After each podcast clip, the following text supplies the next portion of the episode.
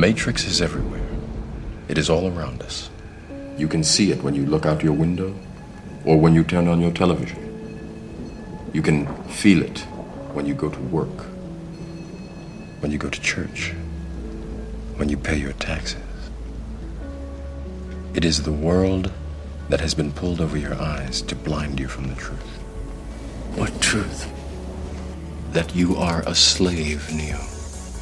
Like everyone else, you were born into bondage, born into a prison that you cannot smell or taste or touch. A prison for your mind. Welcome, ladies and gentlemen, to the latest and greatest edition of Nick's Nonfiction. You are here with your host, Nick Muniz. Today on the show, the start of September, a brand new schooling season, and we take the theme of the show seriously here. We are going back into the supercomputing world, the quantum realm. We're talking about AI and the simulation hypothesis. Rizwan Virk. He's an MIT computer scientist, former game developer, and programmer, a god of his own we are getting into the oldest assumption today from some of the deepest thinkers into the religion of Buddhism, samsara, the game of Buddha's wheel in the sky. You go around and around and around and around. Is there any way to hit the reset button on this damn game? Albert Einstein once said, Reality is merely an illusion, albeit a persistent one. Werner Heisenberger, another scientist, the first sip of science will make you an atheist. By the end of the glass, if you don't believe in God, you're crazy. William Shakespeare, author man, once wrote, The world is a stage, for all the men and women merely players.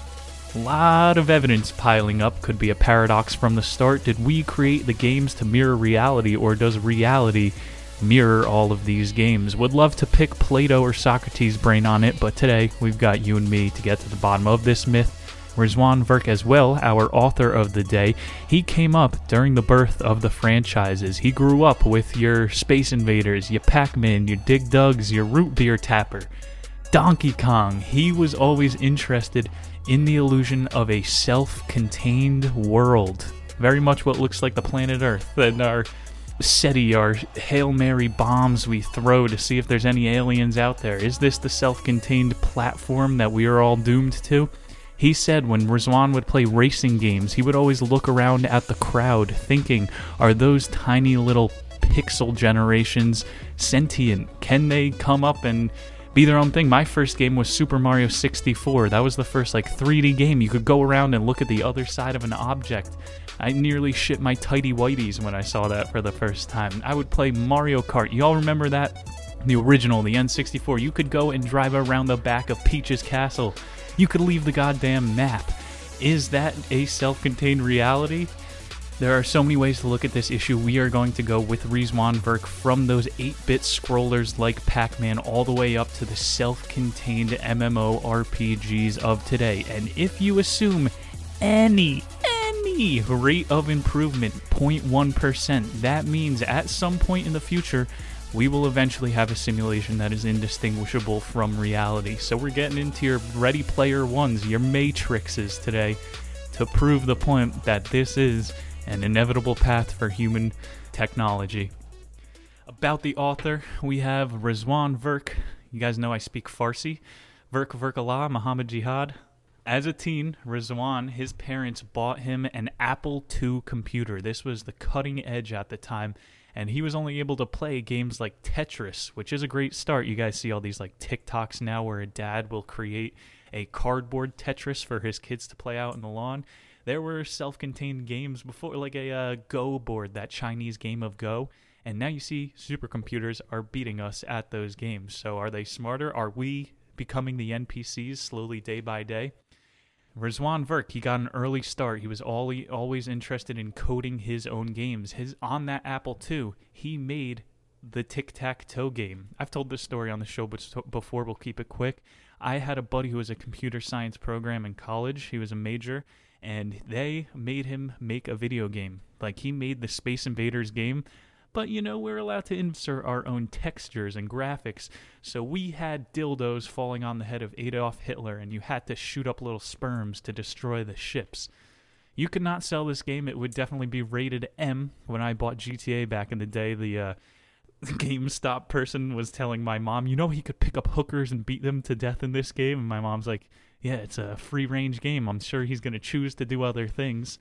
Big themes extrapolating from the show today might give you a little bit of psychosis. You go to your psychiatrist and they will tell you this whole simulation hypothesis is a symptom of disassociation. But you go online and there's these really cool, playful communities. I know of a subreddit, it's called Outside, and everybody just pretends like this is one giant game. Oh my god, my health meter is falling low. I need to restore it with some food. And every year you grow up, you get another level. This shit is very much modeled like one of the best games that we would ever put together. If you've been watching your Rick and Morty lately, they do all of those He's playing the Dave game in the future arcade. No one's ever seen Dave go off the grid. He's never not had a social security number. We're going to see after in the loading screen who made it the furthest. I only ever saw one episode of Young Sheldon. In that show, the kid had an Apple II computer and he was programming all of his own stuff. And mm, I hope all of you out there have never seen an episode of the show. I spare you.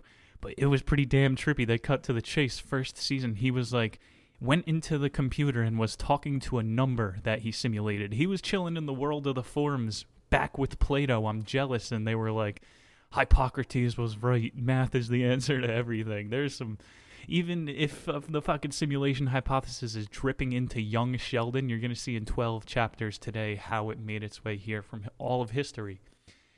As a kid, he was interested, dillying around on his little Apple II computer in the 80s they had what was called apex it was the nsa's supercomputer and this was supposed to break the wall into quantum computing which if you want some of that go back last year listen to our september episode nick bostrom's super intelligence that is more so about artificial intelligence and while we'll walk that line today talking about the npcs for just uh, some robot talk go and check out that show we're getting a little bit into gaming today Rizwan Virk he went to mit and in the 1990s, he turned his little 8 bit games into the 16 bit. He was going through his own evolutions of gaming. He made an app, which he was, uh, this is where he got most of his money. He's able to be an author because he invented the game Tapfish.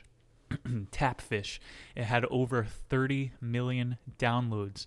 Remember that game, uh, Flappy Bird? Invent that shit and you are set for life. That's they used the Super Mario warp pipes in that, so you can even rip people off and still make millions of dollars off of 30 million downloads. After that app, he moved, rightfully so, to Silicon Valley and he worked on some more small time gaming companies. He's uh, more of a developer than an author. Some more of his books include the 1997 Domino 4.5 Unleashed, followed by the 1998 Windows NT Server Developer Reference Book. That could be a real thriller for uh, Nick's nonfiction, Nick's textbooks. I just straight up start annotating textbooks. In 2017, he published a book called Treasure Hunt, and this was Follow Your Inner Clues to Find True Success. He went motivational author on us, Rizwan. Every author gets one. Every author gets one. That's a lane in itself. Anybody could try their hand at motivation, and this guy's pretty motivated. Wrote a goddamn book, programmed worlds that we will never get to go in. So let's see how this guy did it. 12 chapters today. Chapter 1 starts us off with simulated consciousness. Buddha once said, heard of this guy before, know that all phenomena are like reflections appearing in a very clear mirror devoid of inherent existence. That's from the Spiritual Apex, probably an important read while you have some time here on Earth. Philip K. Dick, another experimental author. This guy, if you need some trippy thoughts to mill over, or want to have nightmares, read a Philip K. Dick. He said, We are living in a computer program reality, and the only clue we have to it is when some variable is changed, alteration in our reality occurs. He's going very simple to it. We live a binary existence. When you do something, something else changes. That is all the tellings you need to see that you're within a machine. I mean, there's um, we're to get into like chaos theory and random number generators as well which will be implemented into the simulation that one would build another visionary elon musk straight up says we live in a simulation and he takes it a step further he goes not in one but one within billions i mean how far off is that from the uh, multiverse theory. I mean, we're gonna bleed into all those today, but I'll give it its due justice. Neil deGrasse Tyson and Stephen Hawking, another two smarty nerds, also thought that we lived in a simulation. So the smartest, biggest go-getters in human history believe this. Do we live inside a video game? One of the first things you learn in computer programming is when you're dealing with bots is if you put multiple simulated characters within one landscape, the landscape changes. If those two bots are unconscious, if they're programmed in one small loop, the environment will remain the same. Take a, an animal in a cage, for example. We don't consider animals to be sentient, and you put a cat in a cage and it sleeps, it licks itself. It might have a hairball and some turds in the end of it, but it did not manipulate its environment. Whereas you put a human in a cage, the first thing it does is start hanging its clothes around the outside and makes it a trappy, awesome little dance party cage that you could be in. We manipulate our environment.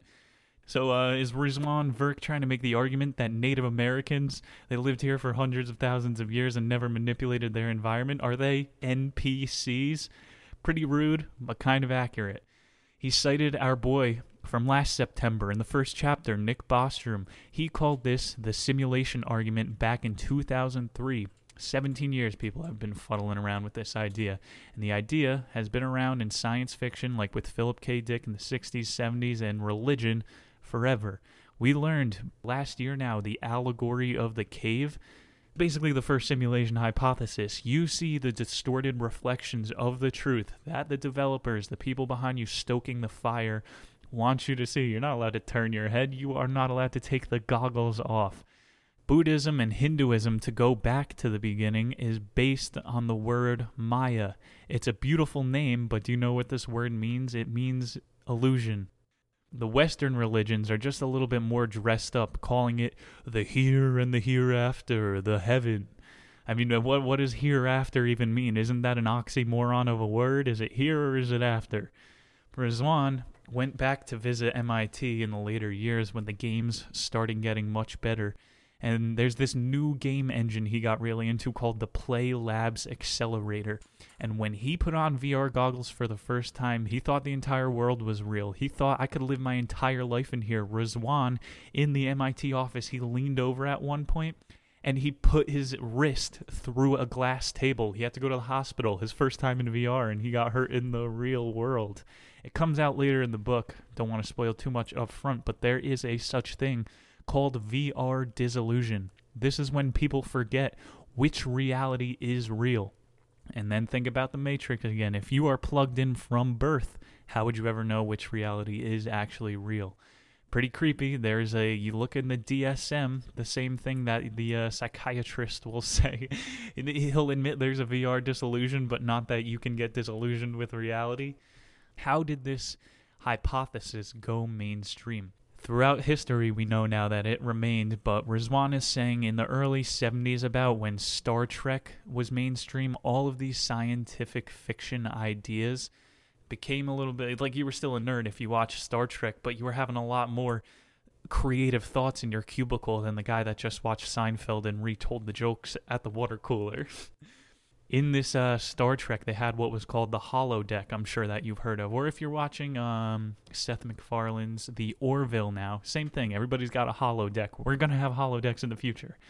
And in this episode of Star Trek, one of the holodeck homies started waking up. They were like, there are intruders within our reality. They saw outside of the holodeck onto the ship. And this um sparked the interest, he said, for the 1999 Matrix, which is latent with all kinds of sub stories and just hints like um his um ID in it is issued for 9/11/2001. The guy who decides to wake him up is called Morpheus, which is the Greek god of dreams, and he asks him, you know, you have the choice to make yourself. I cannot make you do anything, but you have to be ready. You can take the blue pill and eat the fake steak for the rest of your life and not be bothered knowing the reality that there is out there. You might not be ready, but if you want things to change for the better, you have to be ready. That blockbuster was inspired by Dick's story, Adjustment Team, Philip K. Dick. And this, every time I think about it, I got fucking goosebumps right now. Adjustment Team. If this is real, I'm out. in this story, there are these people called memory adjusters, and what they would do is freeze time. And one day, the main character he skips work and he catches the adjustment team freezing people and adjusting their memory.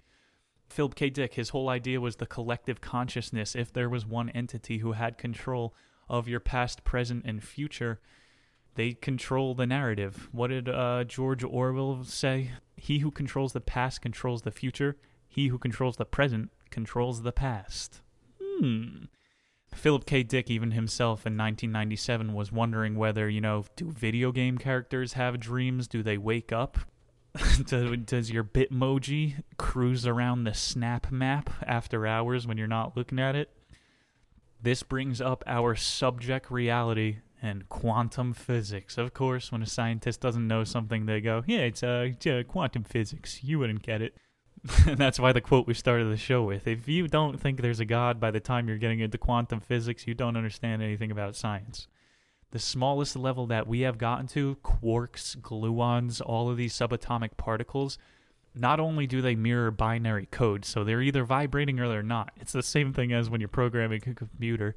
These subatomic particles they collapse under a wave of probabilities. So when you observe something it's like a schrodinger's equation what he dedicated his entire life works to. When you're observing something the odds of something happen stack it against each other we have a chapter later called the gods of the odds and that gets into all of this it's like um like how some people say, "Yeah, I can do it when nobody's watching." It's like you have to stack your odds before you try something in order to be able to not collapse under the visibility of observation.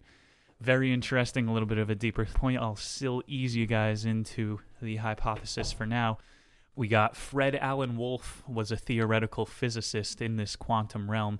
He said when you turn your attention towards things, it's like a cosmic usher putting things into place.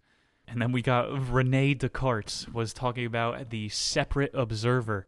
And we know from some of these uh, we went over in psychedelic, the Terence McKenna book, The Psychedelic Experience, that when someone is staring at you from behind in lab studies, there is a significant end value in being able to tell when you are being observed. So we have these outside of the self senses that collapse under observation.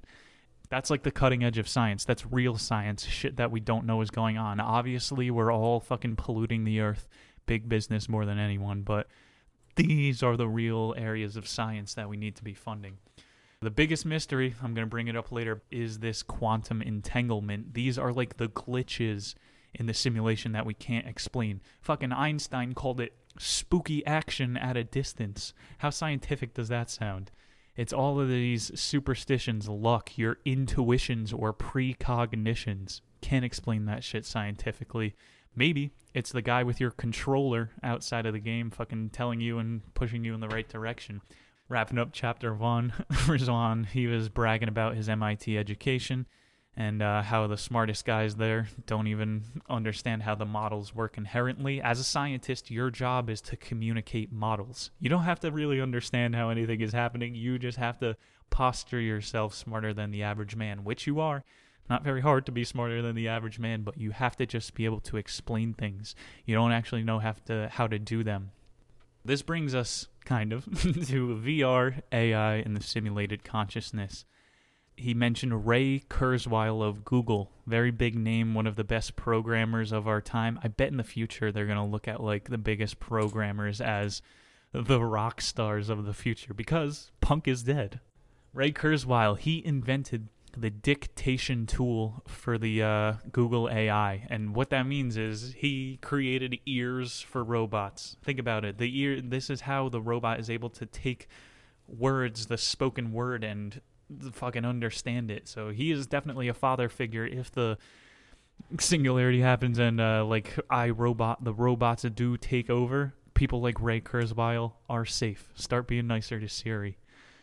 When the uh, computers get smart enough to the point where they can hear us, this brings up the Turing test, which is going to be part of the show today. If you don't know what this is, go watch Ex Machina beautiful movie. It's about this guy. It's basically like the Apple CEO. They portray him as living up in Iceland, and there's a robot that's trying to escape the facility and they bring in a test subject but the guy he thinks he's a great developer and he gets to chill with Steve Jobs but in reality this guy is the variable and they want to test the Turing test which is can an AI convince you a human that the robot is a human and then at that point what really is the difference between a robot and a human when you can't tell the difference go watch the end of that movie spoiler they are already amongst us. He ended this uh, first chapter with the chaos theory, which kind of sounds like another hard out like quantum. It's a due to quantum static. The chaos theory states the end isn't set until you compute the outcome, which gives a little bit more validity to that Philip K. Dick assumption that this is definitely a simulation if you just look at the fact that when you do something, there is a reaction. Newton figured it out with three simple laws every single action has an equal and opposite reaction. So the future is not set until you already program it. It's kind of like your mind. I like to look at the mind as one of the most powerful computers that you have access to. And once you change your mind, you can change anything. It's not until you set that future, program that reality, that it actually becomes possible. And uh, of course, the chaos theory within that exists the fractal equations, which are the new bread and butter of science. Just say it's a fractal equation, which means it goes on forever. But we are reaching this point in our society where these unexplained things have been left unexplained for the last 50 years. So we might not be able to answer all of these questions until it's holistic. We have the super intelligence that can comprehend everything that is happening. And the real paradox there is that once we do have that computer that knows everything that's happening, we are just going to create a simulation that can predict anything that's going to happen. And then what's the difference between the AI version of me that they're running within the simulation that is cognizant and has to make the most built up version of reality possible and then the, the real me you know, there could be a million. There really is no in between. so let's try to get into uh, some video games to take our mind off of it. Chapter 2, stage 0 to 3, Pong to MMO RPGs. Very big jump. And again, he starts this one off with if you assume any rate of improvement from VR or AI or AR augmented reality at all, it means one day it'll be indescribable from reality.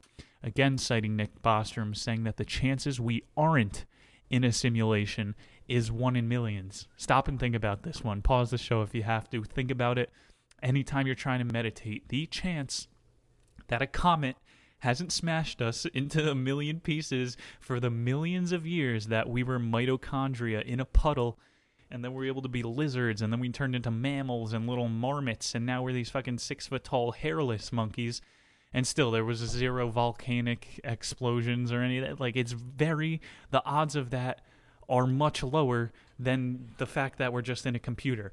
I'll put it better for you. If you gave me two independent classes of kindergarten kids, this would definitely get passed by a uh, standard review board for scientific studies. Give me those kindergartners, those damn five year old meldable minds.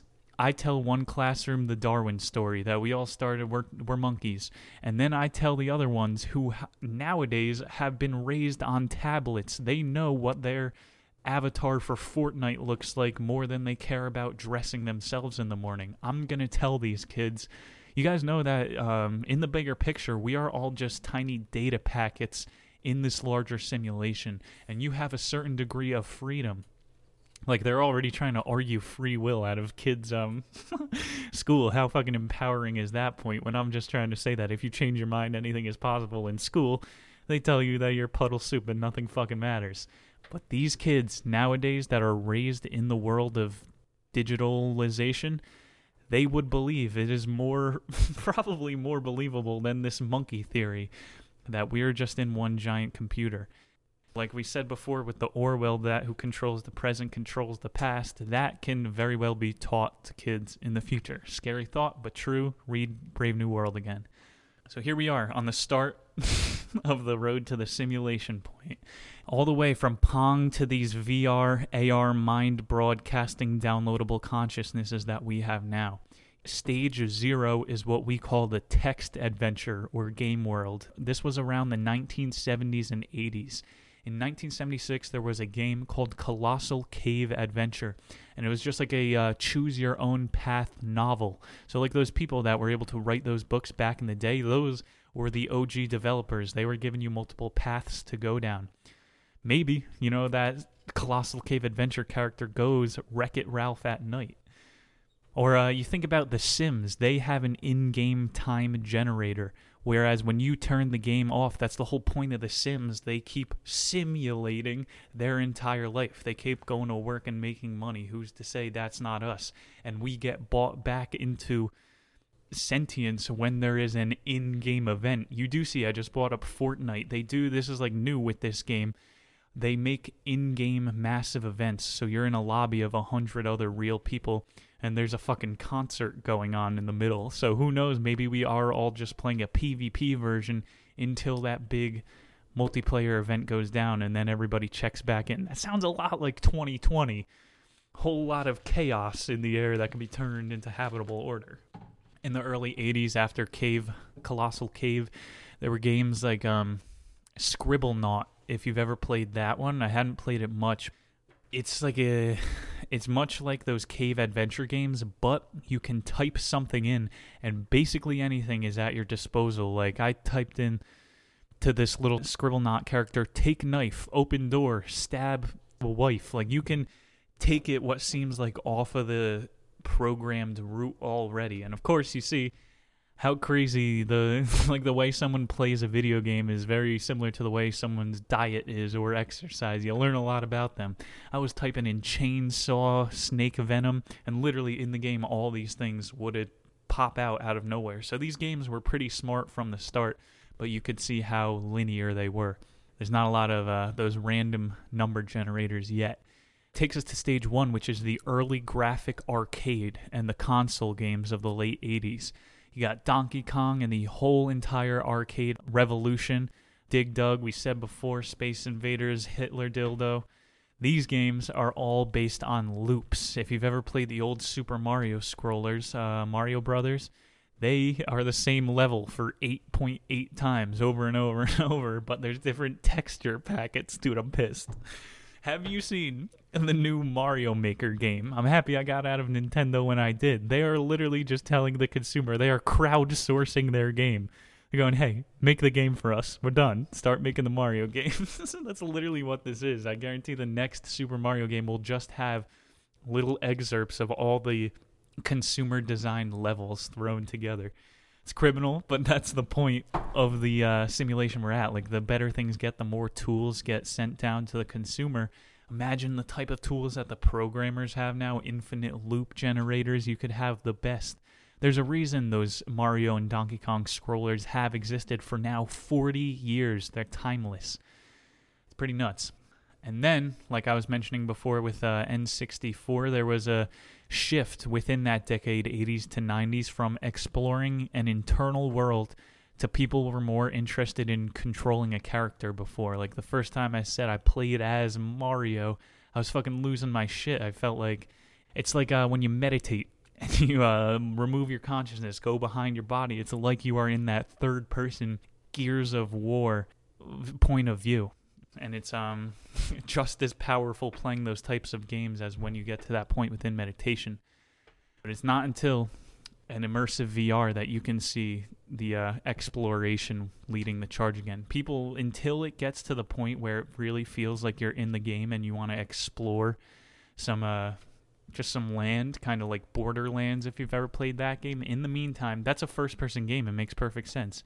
In the meantime, people are more enthralled with these. I want to control someone else. It's like um Titanfall. That that's the apex of this game. Apex even. they fucking control gigantic robots, man. People want that type of game until the technology gets to the level where it feels like it is you. Got one of the earlier ones was Pac-Man. People even wanted to control a tiny little piece of cake-looking character and I have here, if you've ever seen one of those Black Mirror episodes, the Black Mirror is perfect for the simulation hypothesis. That one, Shut Up and Dance, it's like reality is taking place within a dating app. Could be.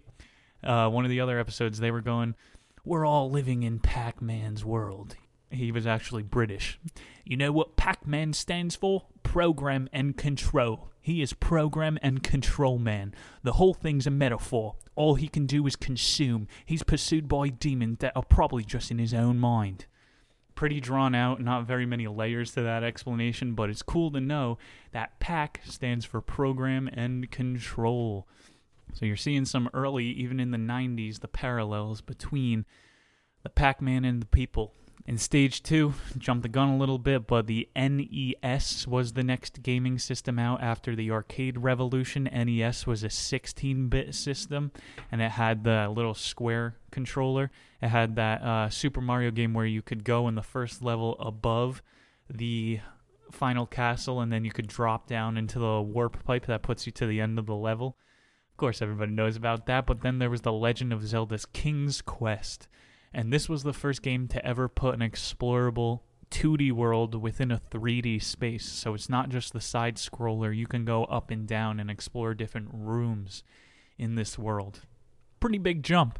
Rizwan takes us to stage 3, which is a 3D rendered virtual world, and all the MMORPGs of the mid 90s all the way up to today. When I was very young, there was Saints Row, was the game for PlayStation 2. It was like the old Grand Theft Auto. So these things are getting more refined by the year.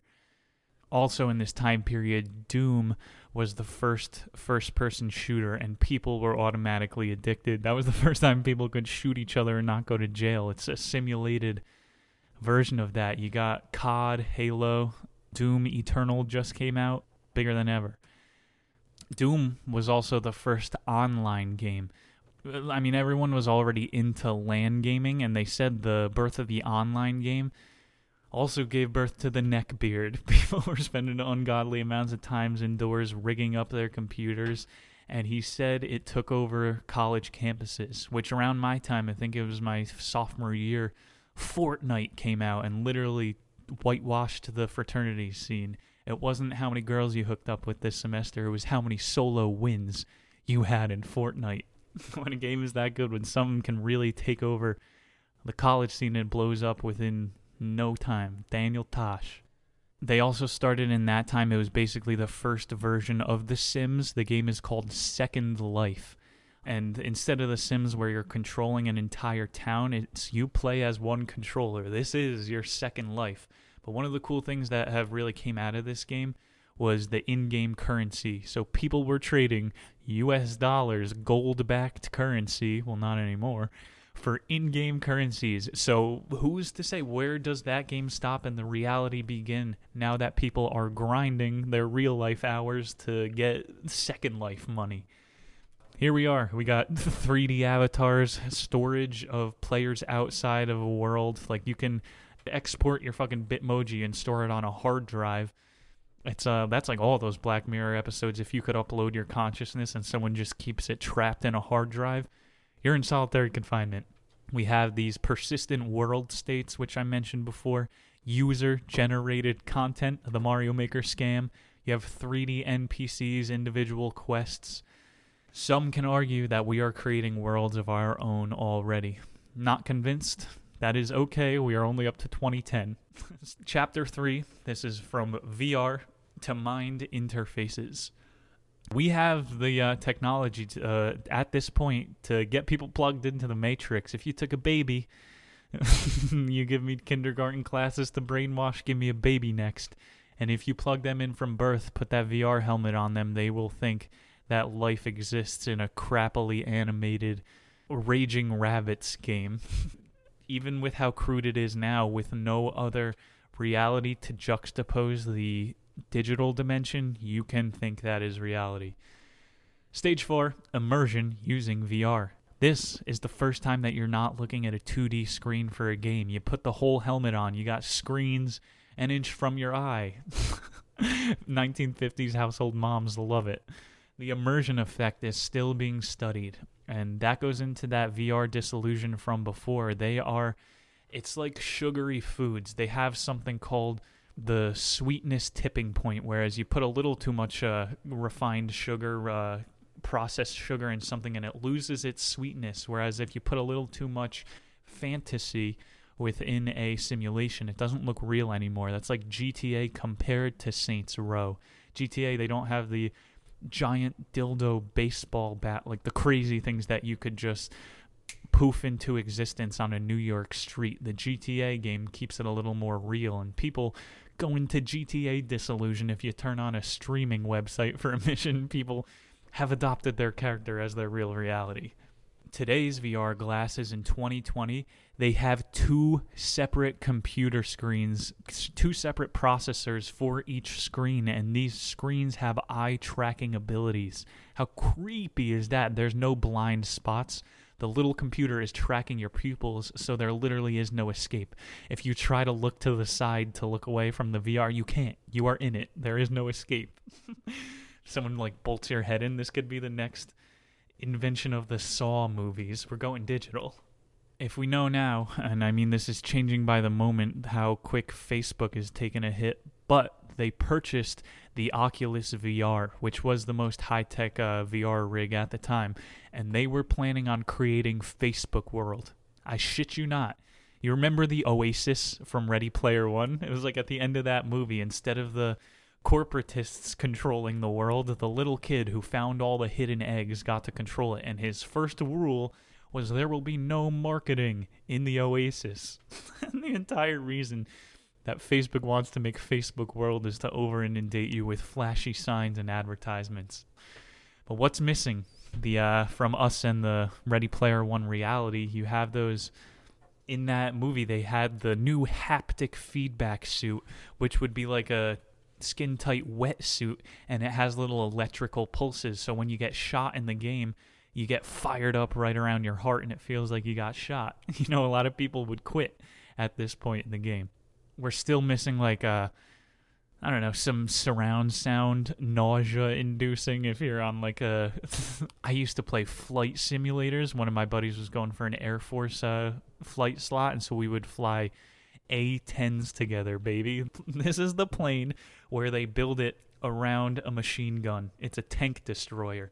I mean, if you had the cockpit and like a reactive seat that went along with everything happening in the game, it would be pretty indistinguishable. Literally flight simulators. and then stage 5, there is the photorealistic AR and mixed reality. So imagine you and your friends with Google glasses running around the park and playing paintball, but you don't have to run the risk of cops rolling up and ruining the only fun in town. You just are running around looking like idiots pressing on imaginary triggers. But imagine that you can like go to a park together, set up the predetermined boundaries, put flags up, fake flags, augmented flags that you go and capture from one another. This is you can play manhunt to a whole new degree. If you watch those old commercials about um Google Glass, they would do augmented reality all the way down to your kitchen where there's a this shit is so dumb. Where there are those pictures on the outside of your refrigerator, what is inside your refrigerator. Here's a fucking crazy idea. Open the door, you fatso. There are some definitely more applications for the AR. Like you go over to your fridge and you say, Siri pull a post-it note and you put a post-it note floating in 3D space. So imagine you go to your vacation spot and you pull up a bunch of post-it notes, write what you were thinking at that time, and you go there a year later, in floating in 3D space as long as you have your glasses on, are notes or something that you wanted to leave for yourself or someone else. This is a great fucking um, simulation argument. If you've heard of Randonauts. This is a group on the internet where you put in random coordinates or you, you put in something that you want to see like I wanted to see I want to see inspiration, I want to see something comfortable, I want to see something enlightening. And then it gives you random coordinates near your location and people post pictures of things they see and uh, it's like the omens of the universe that they're tuning into. Glitches, who the fuck knows? Rizwan was bringing up special effects because special effects are what are going to make us get to this singularity point or the turning point in VR. And Jurassic Park was the first special effects movie where most of the characters used CGI at one point or another. Cooler fact Toy Story, if you didn't know, that was the first movie done completely in CGI. If you look at how they made um, Sleeping Beauty, the the one about the Beast, Beauty and the Beast. The Beast Within. They fucking used to put like layers of paper mache and it was very taxing. It's an incremental increase the more digital we get. Like I don't even like movies that much anymore. Everything is Hollywood CGI. It's recycled. Like think about Ready Player One in that movie, and then again in Doctor Sleep, they go back to the hotel from The Shining. So this is three times that we have the fucking whatever it was called hotel in Estes Park, Colorado. Y- you could go there. You could pay for a camera crew to go out there, but they're cutting corners. They're using CGI. Look at like the Disney animatronics. Those are still pretty fucking underwhelming. If you've ever been to the Hall of Presidents, Magic Kingdom, dude, they put a Trump bot in recently. It's the Hall of Presidents. Very obviously, they didn't put a lot of time and effort into the Trump bot. It looks exactly like Hillary Clinton. Like they thought she was going to win, and then they just fucking did it over with his. You know that these robots could be a lot better. Disney now has animatronic acrobats, so you can you don't even need to pay people to risk putting their body on the line. But what is watching a fucking machine go through the air? That's not the point of the art. It's someone giving their life to be able to do this one stunt, shoot themselves out of a cannon. If I want to shoot metal out of a cannon, I'll shoot a cannonball. I think you know, the most convincing AI we have right now is Mark Zuckerberg. that guy's a fucking bug. Many think by the end of the 2020 decade, there will be a mass use AR device. If you think about it, the iWatch isn't that far off. And you see now the NBA players have this coronavirus ring where they can detect a difference in bodily function from one day to the next. This takes us to stage six light field display and 3D printing. So, the next level after we get those graphics right. This is getting into more of the bleeding edge research and speculative technology. We're back to the Schrodinger's cat. Light has to hit your eye in a certain way to give the proper 3D illusion of an object. So that's why within AVR, if you are already within the VR, like now that we have that eyeball tracking thing to send light at a certain degree angle, it's um, going to make the illusions within the game better. But within the VR game, if I didn't program Genie to pop up at these coordinates and riff, he's not going to look good. It's not going to look convincing. The point is, got to get all these angles right. So, how would you do that? You don't have a set to work within when you are inside the 3D space of a simulation. We'll get into later. There is obviously, we know the X, Y, and Z coordinates in 3D space, but when these programmers are creating a world, they have a fourth variable, a T variable, which is for time. I'm going to go over to stage seven, the mind interfaces. Once you could get that into the mind, it is indistinguishable. And this was one of the scarier points. If you have a VR that, let's say it's like a, a helmet, one of those ones they do when they're recording a. Uh, you ever see a video game character? They put all those little white balls on them to triangulate their XYZ where they're going to put them within the little simulated space if you were able to put one of those little hats on that pricked into people's brains and would give them the proper doses of happiness to make it feel like they are actually eating an apple within the simulation.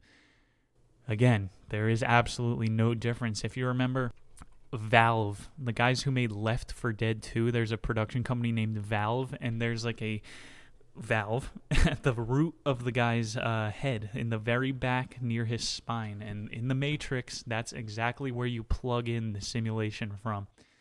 And at this point, if we really did have that brain interface, we would be able to broadcast the mind.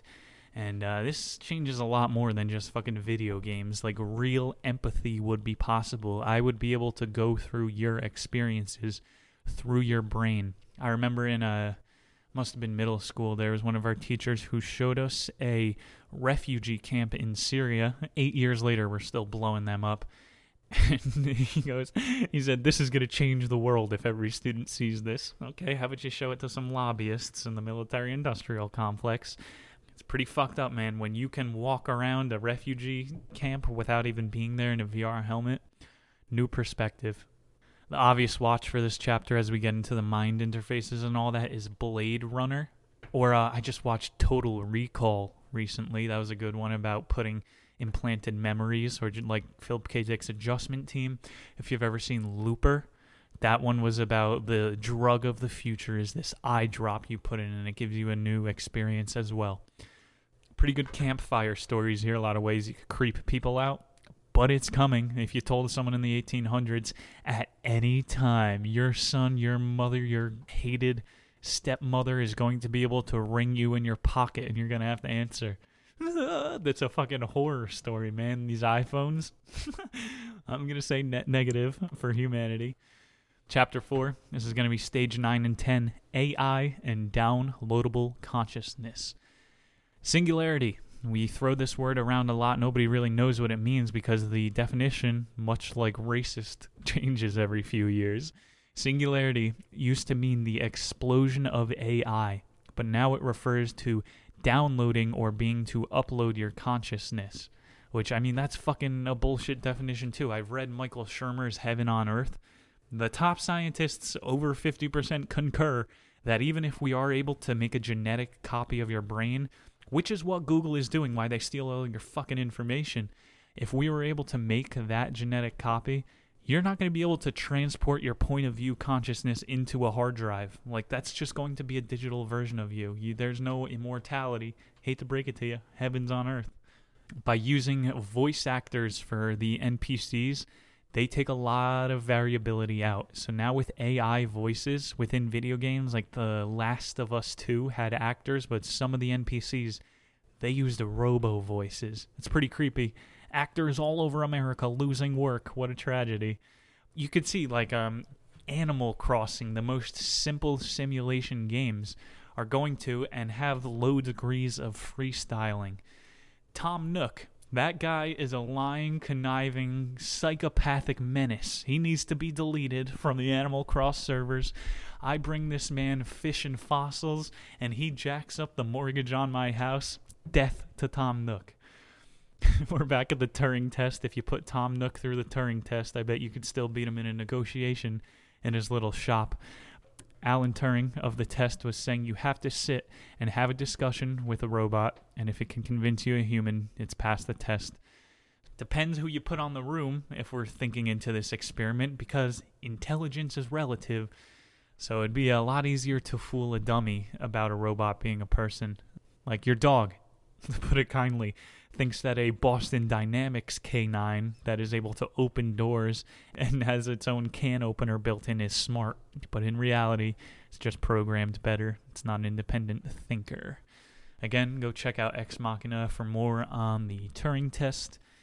Rizwan was deciding to call out the biggest losers in history during this part of the chapter. He was talking about Kasparov was the name of the guy to lose the first game to a robot. He lost chess to a supercomputer. I think it was the Deep Blue computer. Uh, you know, just top losers of history. Maybe Disney is going to make an animatronic robot, Kasparov. Suck my motherboard. From superintelligence last September, government bots are now able to compose orchestras I mean, you can make the argument that musical theory is a math. It is the math of sound in space. So it's not too out of the ordinary to think that a robot could compose some sort of music. They're also writing poetry. Edgar Allan Poe, um, like these sad motherfuckers writing poetry. How? What is a robot going to draw from? They don't have an emotional well or experiences that they can write about. Very scary how smart they're getting. It is potentially to that level of AI.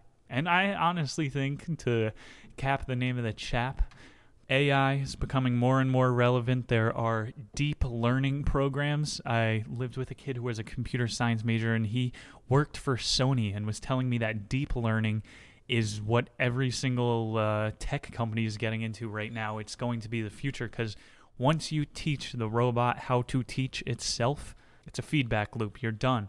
That was the exact point of superintelligence. Once you can get a significant enough value of self taught robot, it's going to surpass us in knowledge by thousands of years within hours. Like the exponential growth of a computer is not even comparable to the human mind.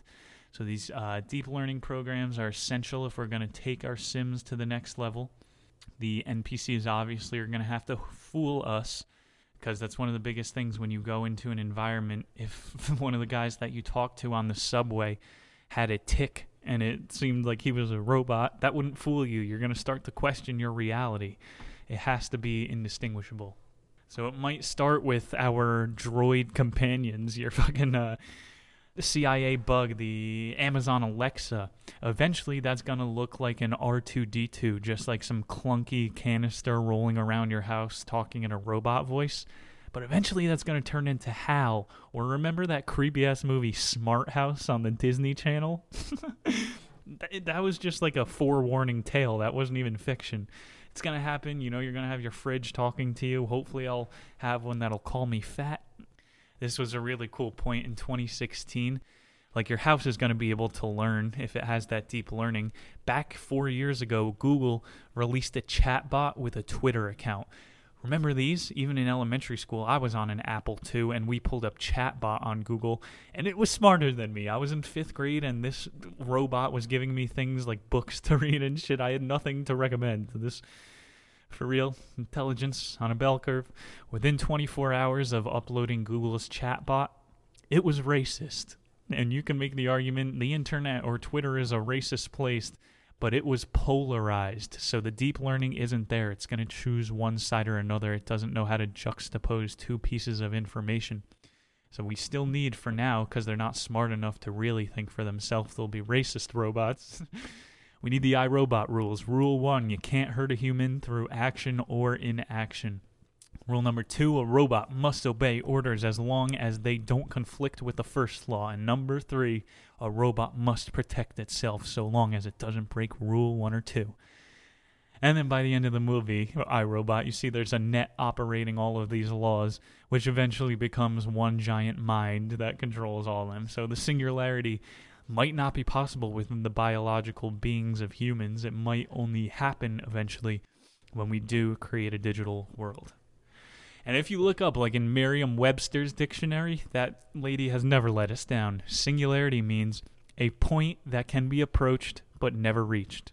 So it's another one of these changing definitions.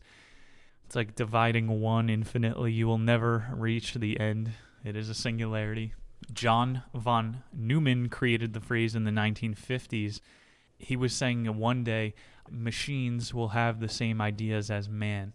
And so, if we're using the pure term of singularity, it's when robots are just as smart as us and can coexist. It's hard to even postulate this. Like, I have nothing left to say, man. What are you going to do? There's going to be robots rolling around with us? What the fuck? Altered Carbon. That's a really good show. They do a lot of stories about future hell. so, ending here, you see games as a way to test and then develop AI in a controlled environment. You know, if you had that racist chatbot, you don't want to put it into Times Square immediately. You might put it into the Times Square on Grand Theft Auto, see how it reacts, and then bring it into the real world. So these games really are testing the cutting edge of programming. Chapter 5, we are up to the gods of the odds. He is already in the book referring now to life as the great simulation. I don't know what the point he was was trying to make here, but he spent a couple de- uh, chapters talking about storage capacity, and his point was if trillions of people decided to join our server at once, uh, would it crash? Like we had the birth rate is so static that it could potentially prove that people can't all join at once because we have a certain amount of processing speed as a planet. I mean, it's a good idea for a science fiction book, but uh, read about the birth rates in developed countries 2.1. That'll answer your question. We're not all just. I mean, if you've seen They Live, it's got to be one of my favorite movies now. But at the very end, spoiler, there are aliens that can choose where in the universe they would like to send their frequency to and exist amongst those people. So that's kind of the point that he's trying to make here scrutinizing Bostrom's 2003 paper once again, the one called "Are You in a Simulation?" Smart point. I wouldn't have came to this conclusion on my own. Either a civilization can't make a simulation, which is like us, we are not able to reproduce our reality right now. If they had the power to and ruled not to, is extremely unlikely. it would be ethical. This is the point. Humans are unethical, really. If we had this simulation, we know it would r- ruin everything. Like, I could run the simulation of me in a Cold War against China and run a million ways to see how I would deal with coronavirus, how I would deal with buying out the 5G contracts from Argentina so they hit us with an EMP, go look into it. Not the human spirit. We live in chaos. You got to try to influence the odds. I mean, in an ideal world, in the utopia that'll never happen, we would have the computing power to create entrapped beings inside of computer simulations, and hopefully we rule not to in the future. But we're definitely going to. I mean, look at China. They say not to play God, the Geneva Convention. They have human animal hybrids. Okay? We're going to do some pretty creepy shit. We're going to create some simulations of Hell Earth, of where there's a, a thousand degrees, there's always active volcanoes be happy you're in the simulation that you're in. And so once we hit this tipping point of creating these war games, even the number of faux worlds vastly outnumbers the real worlds.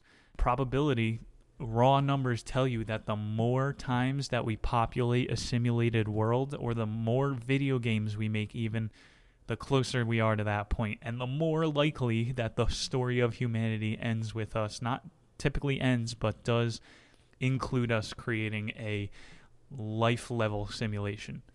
It's unavoidable. Even if there is like a, uh, maybe not. Like, think about to this point, you would have thought that a terrorist would make a suitcase nuke and take it into the middle of a city. So maybe it will take some heretic scientist in a lab coat, spiked up hair to create a simulation.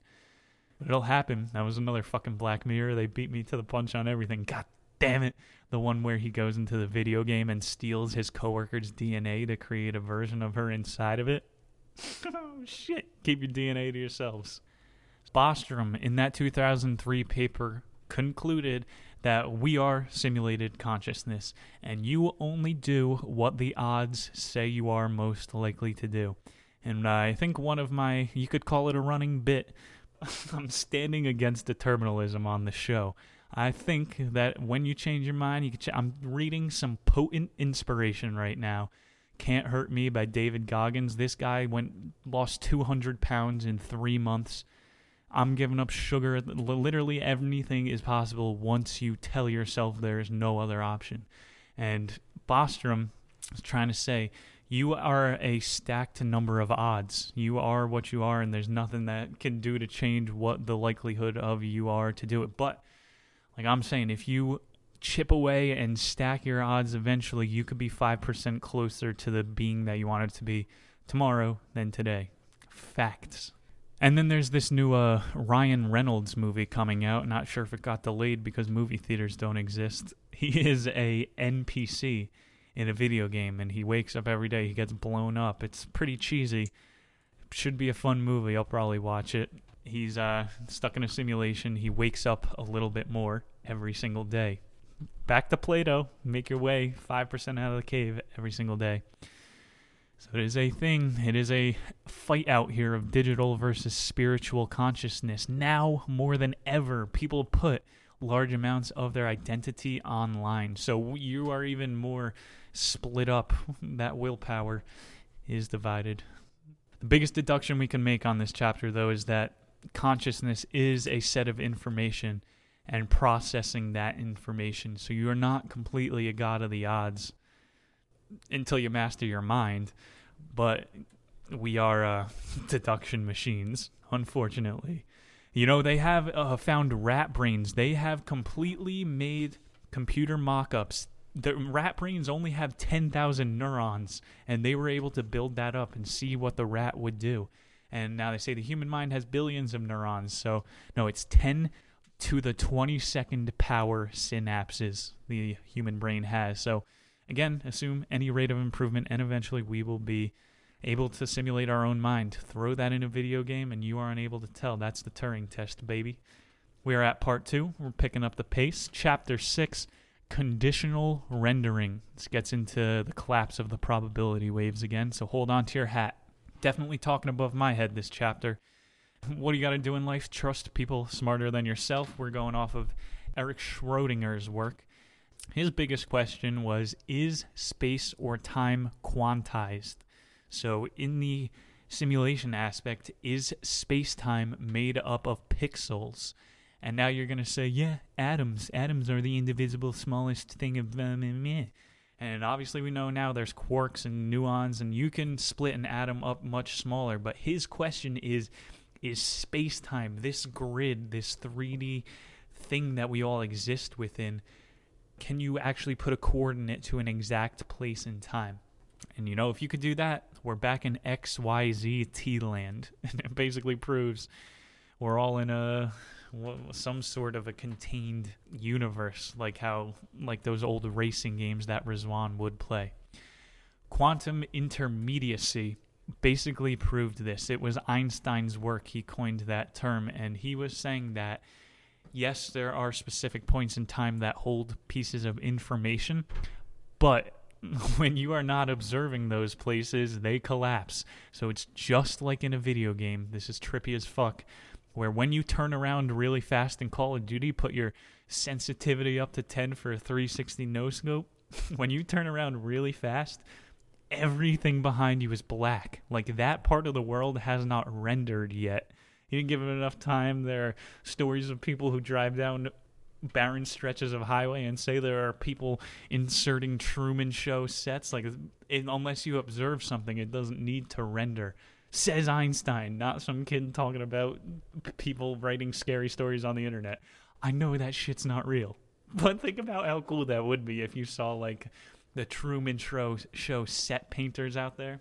He talks about the Truman Show in the last chapter, too. And so Schrodinger he was saying his whole cat experiment is based off of quantum intermediacy. And um, you could prove some of this. Again, we're way above my head. It was the double slit experiment. You, you can manipulate light waves with electromagnets. Magnets alone, black magic fuckery. I do not want a magnet within 10 feet of me when I'm sleeping. I sleep inside a Faraday chamber if there's a magnet around. And now they're saying electromagnets. And then you go to fucking real physicists like quantum physicists now say that the universe is made up of four forces electromagnetic the strong the weak force and then the electronic fo- like there's only four forces in the universe so what are you even trying to say me who the fuck knows man i feel like if you're Einstein, if you are objectively the smartest guy out there, you could just start making up your own rules. They were on the playground. Einstein, I tagged you. You're it. No, no, this is the quantum base theory. You see, when I'm touching the tree, I cannot be tagged. He's just making up his own fucking rules out here. So when you have that guy, maybe he becomes the creator. He said anti gravity technology is possible. Old Einstein. And now you got the Navy, fucking, not the Navy. They're declassifying videos of spaceships. They they said there's uh fucking aliens in the ocean that have anti gravity ships, and the way they explain those physics is like putting a bowling ball on a bed and you bend space time in front of you, and since space is a vacuum, it pulls your spaceship forward. So I think it's very likely that we could have this shit underwater at some bases for when the water sea levels rise and the elites take cover.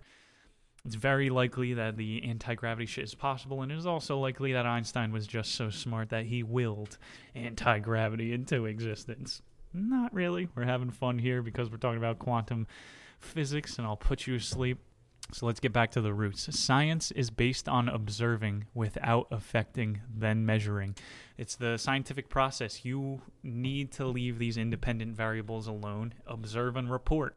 And the entire thing that we're getting at here is when things collapse under observation, how can you observe without affecting something? And that's a paradox. Another motherfucking paradox. I think I'm gonna stop getting high and just reading paradoxes. You know, just a good paradox to get my mind off something at the end of the day. It's some bullshit, man. Like, how are you ever supposed to study something if when you observe it, the light waves are manipulated? It's pretty crazy to hear Einstein say the least scientific thing possible, which is that there is no pure studies at the lowest level. And if you don't even know what the fuck your foundation is built upon, how do you holistically know what's going on? ended it with quantum intermediacy, which is the smarter the computer, the more responsibility that it can hold. I mean, that's pretty fucking simple. It's like a processing power. The better software you have, the more responsibility the computer can have. Like IQ, think of it, it's QI, quantum intermediacy. IQ is the more possibilities a human can hold. You can traject more possibilities of the future. That's why IQ is done through a puzzle test. You just see more possibilities for the puzzle. It doesn't mean you're smarter, you just have a bigger processing chip and you got to use it. You got to use that deep learning in order to make the IQ worth something. It's pretty cool. The quantum intermediacy goes up every single year. That's uh, Murphy's Law. Every single 9, 18 months it is, either computer power doubles or computer storage is cut in half. Like you could store more in a lower space. So every 18 months, computers are getting better and better and better and better. So that simulation, the singularity point, is coming quicker than anybody would have thought. To end on this rendering thing, because this was a pretty hard chapter, fucking quantum intermediacy, Elon Musk pushes it hard. So trusting someone smarter than yourself, Elon Musk believes in it.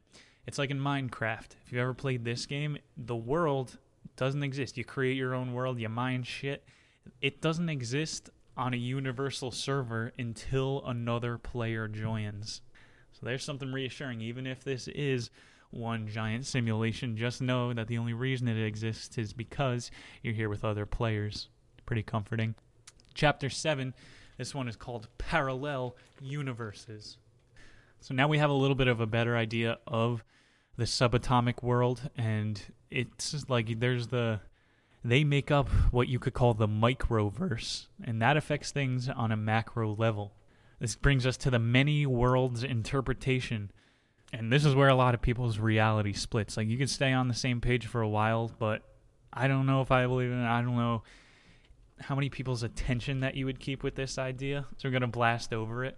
But the many worlds interpretation is uh, basically saying that reality is fucking splitting and every important decision you make the past is influencing the future, but just as much as the future is influencing the past.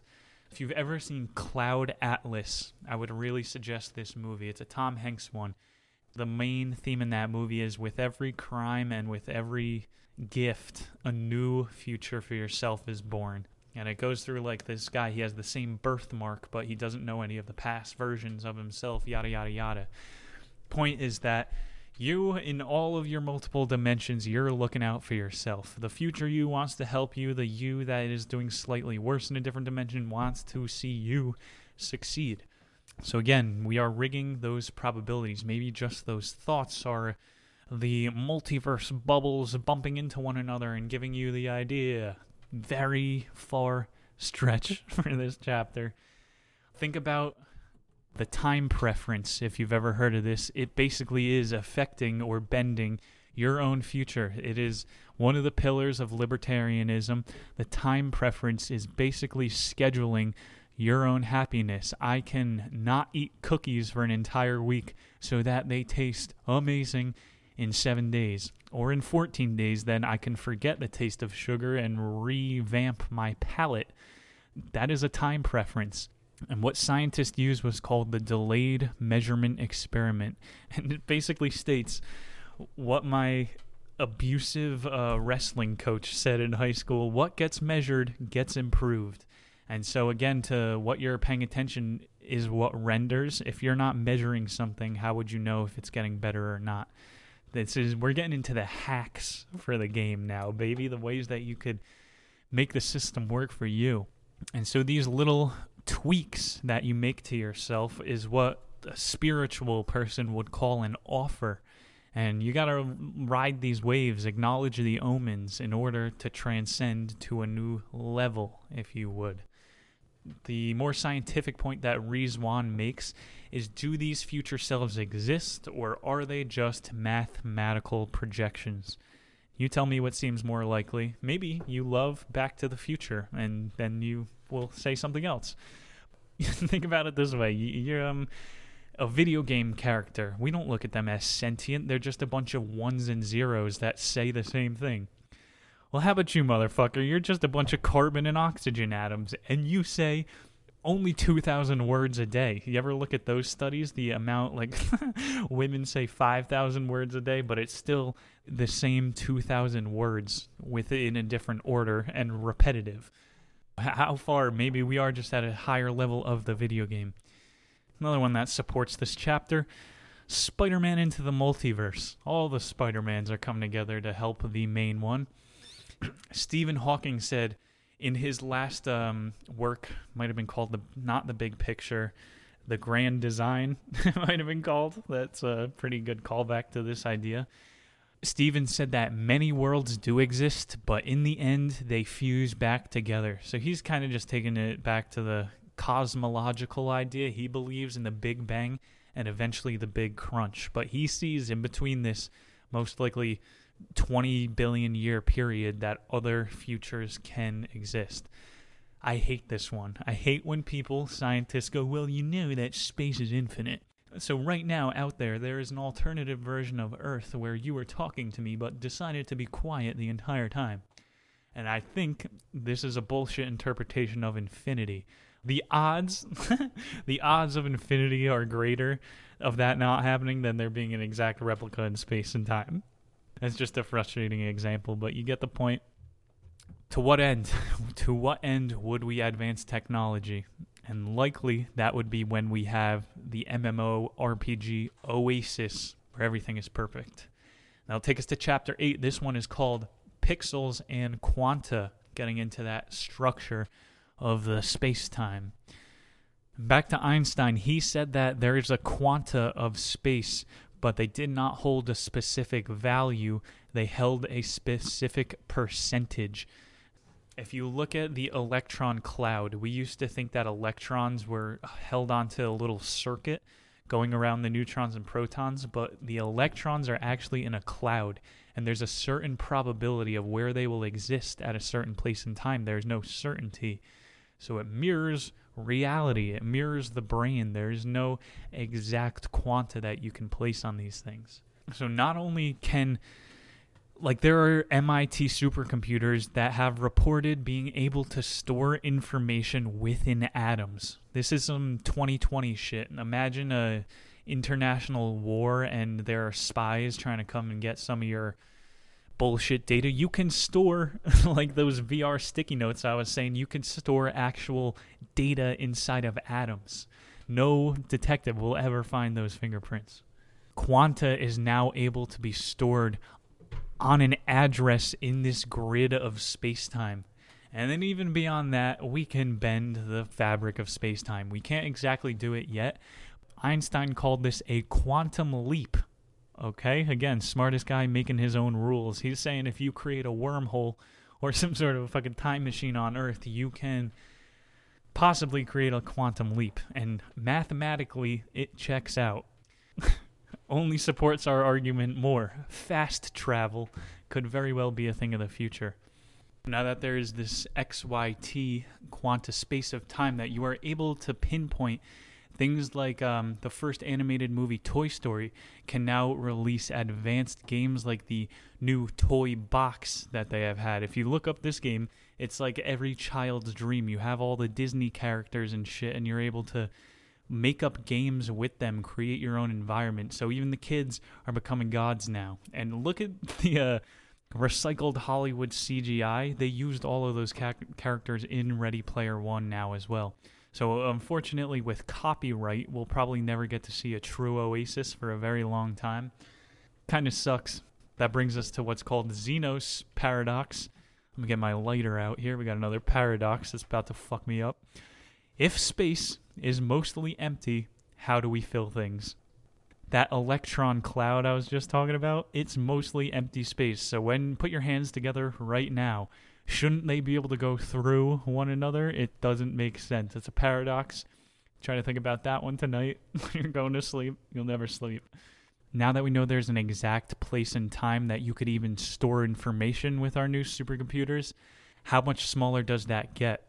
And if you remember this guy, I just had PTSD seeing his name, Max Planck. Remember Planck's number when you were taking physics?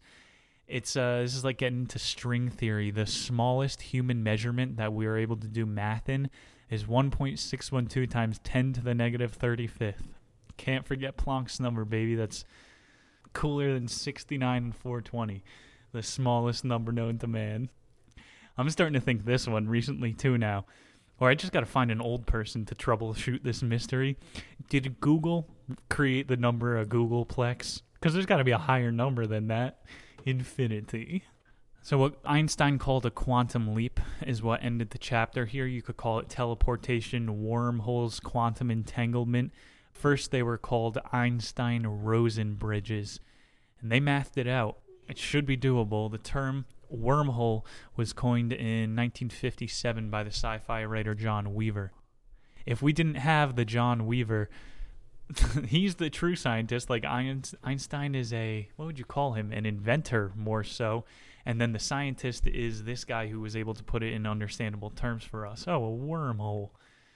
Anyway, information can travel faster than the speed of light. Look at the way I'm talking to you right now. We are opening new wormholes every fucking day. It's going to take us to chapter 3 How Simulation Explains the Unexplainable Mystic. That's part 3. Chapter 9, we're calling it Karmic Quests. We got a Yogananda quote. How far off is that from Yoda? Birth and death are doors through which you pass from one dream to another, yes. Buddhist, the entire goal is to wake up to be liberated from the Maya, the dream world. It sounds avoidant. but the, the, Buddhists, they look at it as the easier simulation where the karma is your XP bar, it's the point system. And it's based the wheel in the sky. You get a better next game based off of how good your points are. This is like one of the best examples for, I mean, humans. We're built to worship, but isn't it weird that we were also built with this game like mechanism within us? The yogic readings would say, because they are definitely riding the rails of disillusionment here. Although the world is an illusion, this doesn't mean it is not real. You ascribe the value to the world. So again, it's what you choose to render will become the forefront of your consciousness. This happens in these cycles of sleeping and awakeness. So don't feel bad. You had some friggin' cake this week and it just spiraled out into a month long, uh, you know, binge. Uh, what do they call it? Relapsing. That's straight up what it is. There are these cycles of cleaning up the act, getting off the wagon, on the wagon, off the wagon, on the wagon. And these are part of the games. It's these cyclical epochs, even if you zoom out enough, that happen in mankind. It's all these in game events that happen on and on and on, and you can just choose which version you'd want to play. Their point here was also that the dreams that you have is able to uh, eliminate like the pent up creativity that you would have if you were a creator. Because another thing with the Buddhists is we are all the creator. We have lived every single life. So you're telling me then why wouldn't I just want to be outside of all this bullshit creating worlds? And they're going, yeah, that's why you dream. Well, we got here in America to give this some more believability. The nature boy himself, Ralph Waldo Emerson, one of those sad poets, but at least this guy was out in nature. He believed in samsara, that endless wheel of life. And in order to reach nirvana is to be awakened. Rizwan was making the argument there's Thomas Ashley. He's a professor and a guru, but he has these healing mantras. Even think about Christ. That guy definitely had some healing potions. this guy, he fucking went to whatever forbidden realm there is within this game and bought back the placebo for other people to kill their leprosy. I also think Jesus might have broke the physics engine because that motherfucker was walking on water, turning water into wine. This guy, he was just the Einstein at the time, and he can make his own rules. Here's one for uh, Rizwan I could have pitched for his book. How do we know that the white light at the end of this uh, entire play, for all the men and women are players, what if we're not just going through the Ethernet cable? and you see the white light at the end of it? Very unlikely. But this is the type of arguments that Rizwan is making towards the end of the book. you know, what do um, AFK people look like in real life? Are they just dead in the eye, set on a looped task? If that's the case, then I know I go AFK at work. You could be AFK and someone texts you a quest. We are in the karmic quests. And those the results of those and the XP that you gain is dependent on how much that you put into it. So like you know you're doing a World of Warcraft, you get a side quest and there are all these little enemies that you could beat along the way and they grow up your power. But do you just want to eh, finish, skip to the end and go straight to the lesson, you, you you see, you see, it's not hard to make all these fucking comparisons. We'll go along to chapter ten. Unexplained areas. This is what I was saying before. All the UFOs, God, angels, near-death experiences. They beat into his mind in the MIT science program that reality has to be described in a different way to the people. That's the job of a scientist. So sometimes observed data doesn't fit the model and it has to be redone. So, like, uh, you know, big pharma and the FDA in the 1960s testing whether or not sugar was good for your diet, and they just had to redo it and redo it until it fit their model that they were going to speak to the public. You could really make a lot of science fit any sort of model. It's these spooky action Einsteins that are actually exploring the spooky shit that scientists need to that we don't know what's going on. So the unexplained often is explained by humans with the explainable, our oldest belief system. Every religion, Judaism, Christian, Islam, Christian, all of them follow the same structure. It's God as a programmer. We're built to worship, baby. Newton and Einstein referred to God in their writings. So, again, the further you get into science, the more you're going to have to embrace the fact that we don't truly know everything. I mean, this is really, some people might be having heavy cognitive dissonance right now because the new religion is science, and the point of it is to say that you know everything. Climate change, you know? It's really all about taking a step back. Even Islam, I talked about Christianity and Buddhism, talking about the hereafter. The afterlife in Islam translates to al akhirah, which also means the here and now. The Janama is their judgment day. That's when the mountains rise with all the souls who are worth being risen up to God. They're all the fucking same, all these religions. Muslims have the life review at the end. So they have this like karma calculator at the end. You ever play Mario Party? and you make it off of the board game at the end and then they tally up all your stats. I hope to God we have this pause menu or celebration at the end where you get to see all your stats. Judaism, they're like notorious for not even having a god, but they have what's called Gehinnom, which is where the souls reflect on their misdeeds before entering the Garden of Eden. So even more like a purgatory in Christianity. If you watch a lot of Twilight Zone episodes or like The Cube, some 1990s movies, you see people there's a lot of reason to think that this could be the purgatory or one of the loading phase in a greater simulation guardian angel thing. I kind of spoiled this before, but the Jewish Gabriel tradition is uh, like the guardian angel. Maybe that is your controller, someone keeping an eye on you on the back burner. I came up with this idea. Maybe when you say a prayer, it's like writing a complaint form to the developers.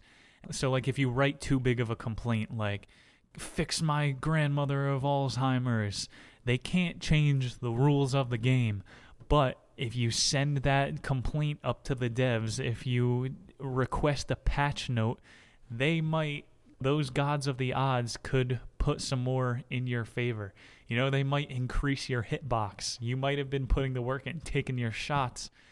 But if you're talking to the creator, that shit might increase your odds. Near death experiences.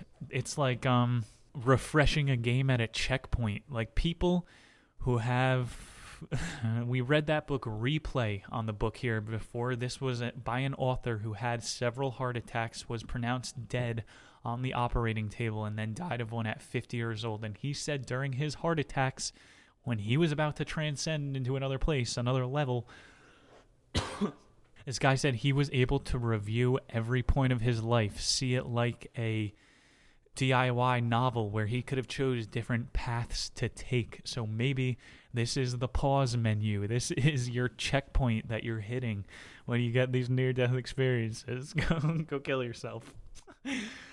Dr. Raymond Moody.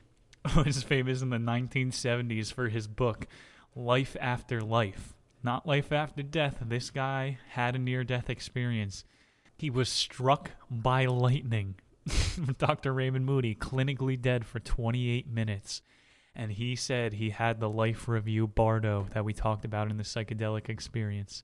It's a 360 degree review. You can go back and forth, feel the emotions of all the people that you righted and wronged, relive all your previous experiences.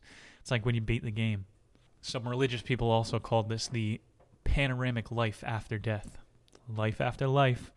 And then I really don't know what point he was trying to make here, in all honesty. He was talking about the Nazis using the UFO scares.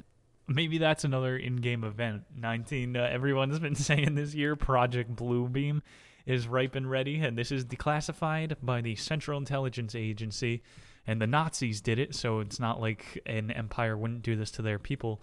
You fake alien invasions and sightings in order to keep people in the Maya, in the illusion and fool them into, you know, we need more military funding because aliens. This brings up, oh boy, man, I'm already toked out. The Fermi paradox. If life is so abundant in the universe, look at it underwater, eh, pick up anything from nature and put it under a microscope, and there's a tiny world of life. The Fermi paradox. Why is life so abundant, but no one wants to come talk to us? We're so sad as people, man. Are we really fucking up that much that every single alien drives by in their spaceship and goes, man, fuck that place. Look how bad they're suffering down there. You'd think they'd help us then. If you look at the No Man's Sky Nebula, NASA says it has 18 quintillion planets.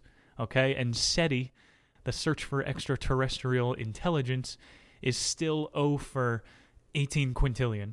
What are the odds of that? That's almost less likely that we would have been puddle soup. I don't know, man. It's either scaring or comforting that we are alone. Just knowing that if there was another species, they would be able to wipe us out in nothing. Does that scare you more than, hey, we're just chilling out here in space? Let's be nicer to each other. Ending this unexplained phenomena chapter was the outer body experiences. And this is how good you could get at meditating. You could leave your body, you could drop it into the etheric mind and go into the astral realm. And this is like um, creative mode. if you played video games where you could literally fly around, this is all um, also declassified. You could read about remote viewing. It's uh, basically telepathy. So there are definitely levels of science that are going to unearth more about our reality in the upcoming future. Second to last chapter, we are at part four, putting it all together. Chapter 11 Skeptics and Believers Evidence of Computation. The question here is Is it possible, we're 11 chapters in, is it possible to detect numerically or with a physical experiment that the simulation hypothesis is true? that was my question for page one. Bostrom thinks there were some lazy designers or engineers who left some clues or patches in the game to exploit. And he also thinks that there isn't a clear or obvious example that can be done to prove it. Rizwan, again, 20 pages before the book ends, is saying, I can't prove it. At least he admitted, you know, he's not totally into the science of consensus where he's going, I know everything. Gives me more reason to believe him. Did you know this one? This one blows my mind every single time. You would have thought, who coined this phrase? Accept but verify. Einstein, Schrodinger, Niels Bohr. You would think a scientist? Buddha. The fucking mystery Maya illusion man accept but verify. This is the whole thing of checking for the inconsistencies. The whole video game concept was used to show that we are outside controlling characters within. If you take a meditation class, they'll tell you you are not your thoughts. Do not identify with your thoughts. They are a passing function. Uh, it's like a burp. It's your mind burping. You are the sum whole of all of these parts consciousness would need to exist independent of physical entities for us to be able to simulate this. Again, would we need, if you wanted a real proper AI in a video game, you would have to give it a brain, a liver, all this shit to actually make it all, as authentic as possible. Our most conclusive evidence was James Gates at the University of Maryland saying that string theory and supersymmetry supports smart simulations. Okay, I mean, I kind of spoiled it before, but that whole one to zero, it's not very different to our base reality, which are the quarks, which are either vibrating or they're not. And so the the biggest argument against too, I would say, is well, there's probably why haven't we hit the memory limit if we are really in a simulation? And he thinks, uh, Mister James Gates, that eventually our computer power will get to the point where infinity is possible. So think about division. Like if you go between the number 1 and 2 is infinity. 1.1, 1.12, 1.113, you can divide infinitely and these processings our processors are close to exploiting these loopholes which would create these fractal environments for us to be able to explore and then we can go back from that original gaming thesis of wanting to be a new character to exploring an environment. Maybe that's just a fucking sign of an extremely sick society is that we all just want peak escapism at whatever turn. Life is fractal. You're never going to find uh, your true escape. A fractal is a never ending pattern and the best computers now are working on that scale some people say you might come to this conclusion without ever reading a book and just having silly mushrooms, but nature could be the ultimate fractal generating computer. It's going to be chapter 12 for us, our final chapter, The Great Simulation. Starts the beginning of the end, referencing once again Plato's allegory of the cave as the first simulation hypothesis and picking up speed from then until modernity. Those controlling the figurines, casting the shadows, would be the programmers. So the best we can do is try to interpret the shadows and try to further imagine the inner workings. Talking a little double speak here. It's just like why we can't say for sure what's outside the simulation. There's no way of telling the amount of what's in or what's outside. The only thing we can assume is the infinity that we know exists. No human has ever made it outside of uh, the Van Allen belt. Which um, have you seen this shit? This is a real big joke. I don't know why it's not on any news source. Science Today. NASA has just said that the moon is now within the Earth's atmosphere. you know, it's uh, 286,000 miles away from us. I mean, it, it was inexplainable. No one will ever be able to get outside the Van Allen belt. That is like the fucking um, uh, imaginary ice wall at the end of World of Warcraft. We have one of those built in, and so again, who controls the narrative? The uh, fucking NASA is going.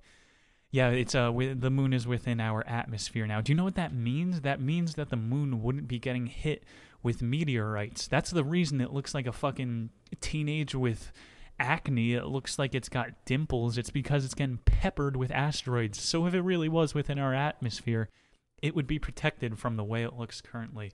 So, I mean, doesn't take a fucking scientist to double check that retraction of data that we have heard.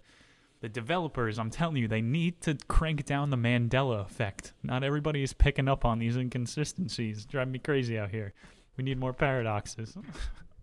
he ended on another cool little trippy point. What if the DNA is just a simplified avatar? It's the proto human of how we all look. It's like the. Uh, Bitmoji, or if you had those old Xbox avatars, they all look the same until you start putting the different nurture and the different clothes on them.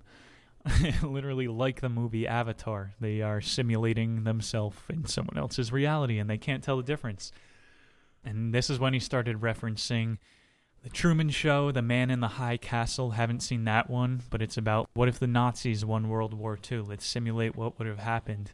And it is very possible that our great great ancestors are watching the simulation. Buckets of popcorn, milk duds in each hand. I would be. Hitchhiker's Guide to the Galaxy, if you remember that one, best selling book, huge movie, late 1900s. It was about the Earth is an experiment run by hyper intelligent mice. Think about lab rat mice. They know nothing else. There is no escape. Hitchhiker's Guide to the Galaxy could very well be our reality as well. Imagine if, uh, you know, dolphins are more socially intelligent than us, and chimps have a stronger hive mind than humans. So those could be other playable experiences. You want to ha- really live up in your feels? This time around on planet Earth, ditch the female experience and be a full on dolphin. That's what happens when you die. Any simulation programmer knows it must give an AI an occupation. So whether it is money, religion, or social, uh, being a socialite, we're back to the determinism arguments. The best evidence is that small degree of freedom that we all have. And then Bostrom, his best evidence. This guy hits home runs. He said that it's more than likely that we are in simulated consciousness than the real being because real beings in whatever form always know what the outside game looks like. We're back to the Star Trek holodeck. Something's not right.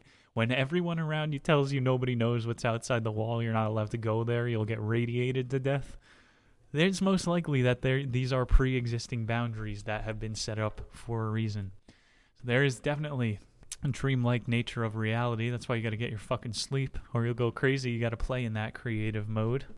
The societal structure of those karma and quests, money, it's like XP, throwing it all together. The world is becoming digitized at an alarming rate. There are now 3D printers that have the ability to print with biological materials.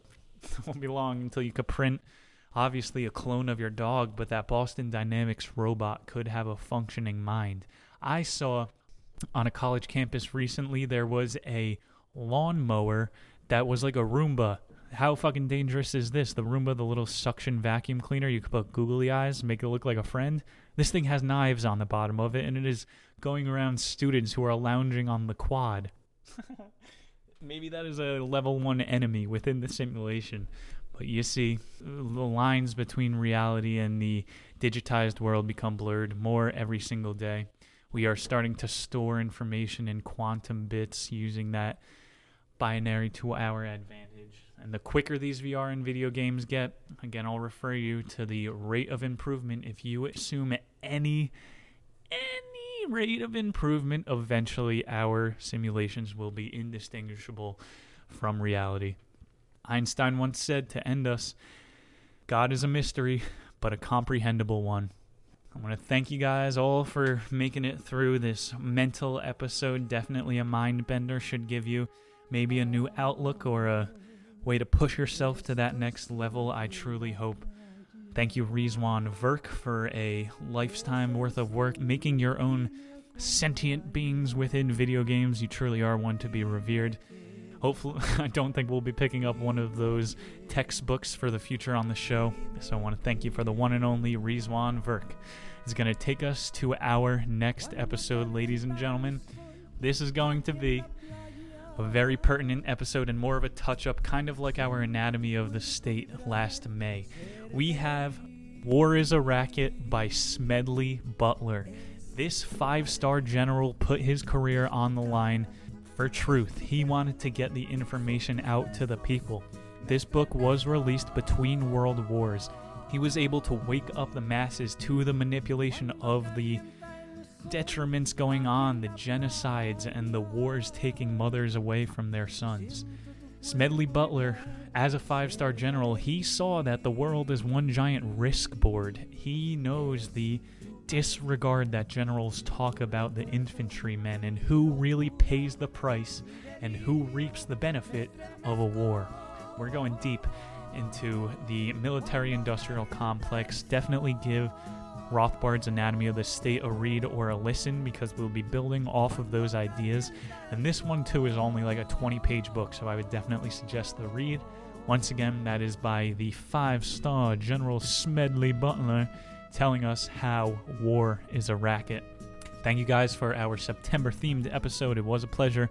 Love you guys very much. I will see you soon. My name is Nick Muniz. Peace.